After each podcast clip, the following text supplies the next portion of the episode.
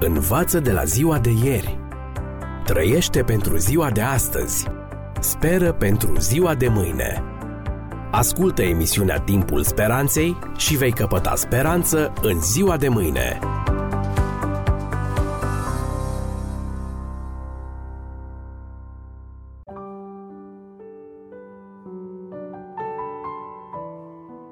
Bine v-am regăsit, stimați prieteni! Vă spuneam data trecută că istoria lui Isus Hristos este exact mărturia dragostei incomensurabile a lui Dumnezeu pentru niște ființe minuscule, corupte și pe deasupra răzvrătite. Ideea ca Dumnezeul Universului să-și dea unicul fiu pentru răscumpărarea dușmanilor săi depășește imaginația oricui. Acesta este și motivul pentru care Sfânta Scriptură o numește taină, dar o taină descoperită, desfășurate în șapte acte. Actul întâi a fost decizia. Dumnezeu hotărăște să-și îndepărteze fiul din comuniunea pe care o avea cu el dintotdeauna și să-l dea de tot lumii răzvrătite ca preț de răscumpărare. Urmează actul 2, întruparea. Fiul, el însuși Dumnezeu, renunță la atributele sale divine și se întrupează ca simplu om cu toate limitele și infirmitățile omenescului. După care urmează actul 3, testul. Devenit fiul omului, Iisus trăiește 33 de ani în mijlocul corupției și sub focul încrucișat al ispitelor de tot felul, dar rezistă răului. Iisus a dus o viață de perfectă ascultare de Dumnezeu. Și apoi urmează ultimul act, jertva. De bună voie, Iisus se dă în mâna răstignitorilor și moare în locul omului, luând asupra și toată vina lumii.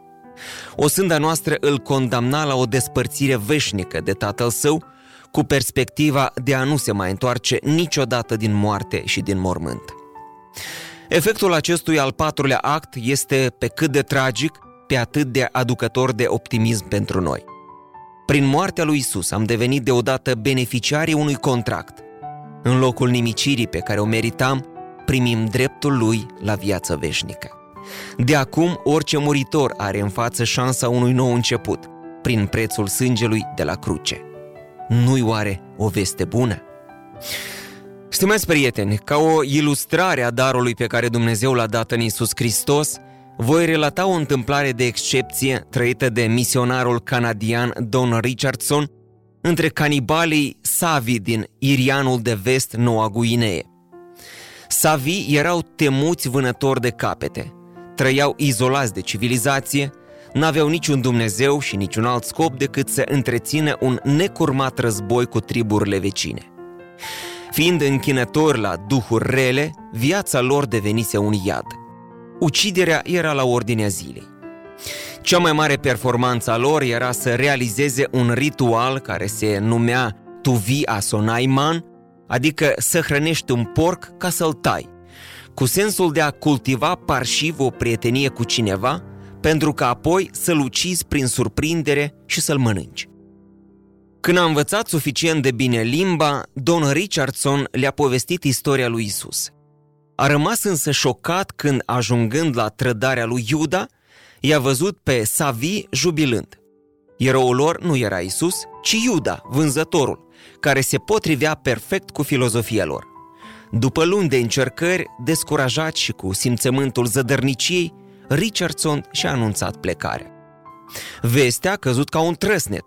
Dacă pleacă el, adio medicamente și unelte de oțel. Atunci, de nevoie, au hotărât să facă pace cu celelalte triburi. Dar pacea, după obiceiul lor, nu putea fi statornicită decât prin ritualul care se numea Tarop Tim, adică copilul păcii. Când un trib voia pace, șeful trebuia să-și dea fiul, pentru totdeauna, celuilalt șef de trib, care l adopta.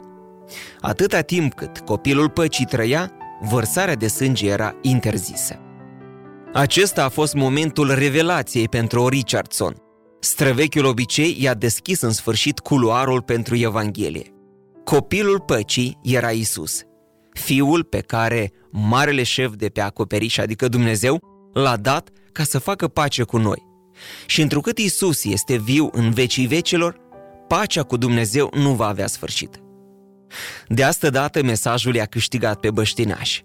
Mulți au fost convertiți. În scurt timp a luat naștere prima biserică Savi în Irianul de vest.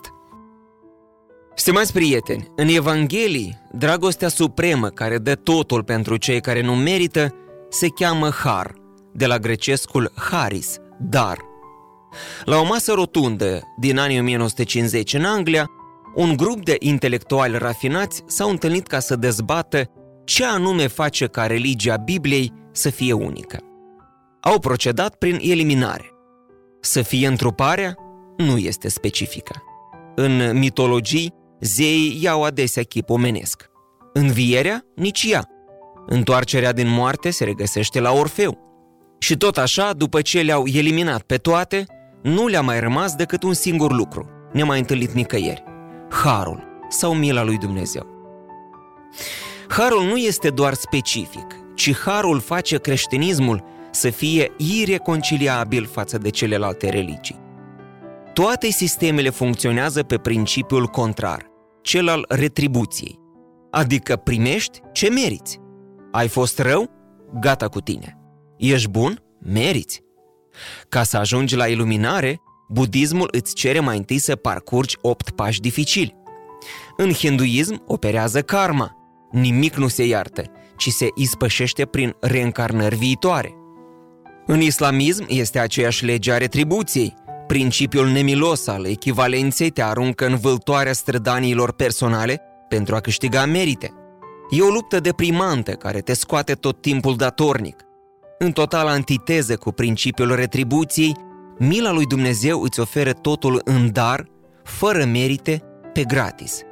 Ce cere? Doar acceptarea urmată de conformare față de principiile binelui.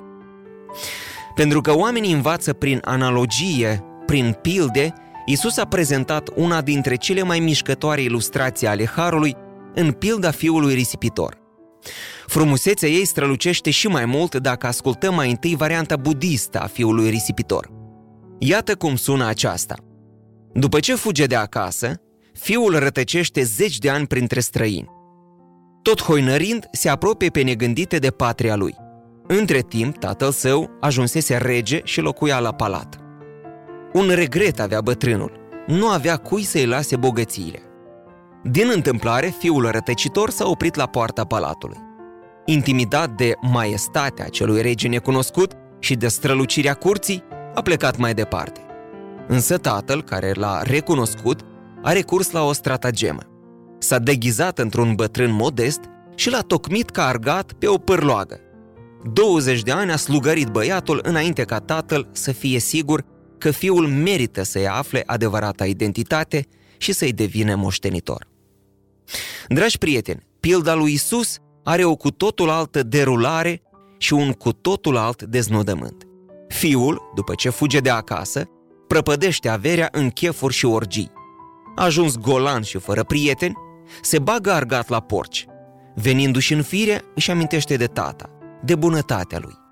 Chipul tatălui îl determină să se întoarcă. Când îl vede venind mizerabil, ca un penitent zdrențăros, tatăl aleargă spre el și îl îmbrățișează. Nici măcar nu-i dă voie să-și mărturisească regretul. Dragostea sa necondiționată acoperă tot trecutul și îl absolvă instantaneu de orice vină. Împotriva oricărei justiții, fiul este reabilitat prin har și e repus pe loc în postura demnă de fiu, în atmosfera de bucurie generală. Într-adevăr, stimați prieteni, harul este contrar gândirii omenești axate pe dreptate. Dar probabil veți întreba, și totuși unde este dreptatea? Despre aceasta vă voi spune data viitoare când va sosi timpul speranței. Învață de la ziua de ieri. Trăiește pentru ziua de astăzi. Speră pentru ziua de mâine. Ascultă emisiunea Timpul Speranței și vei căpăta speranță în ziua de mâine.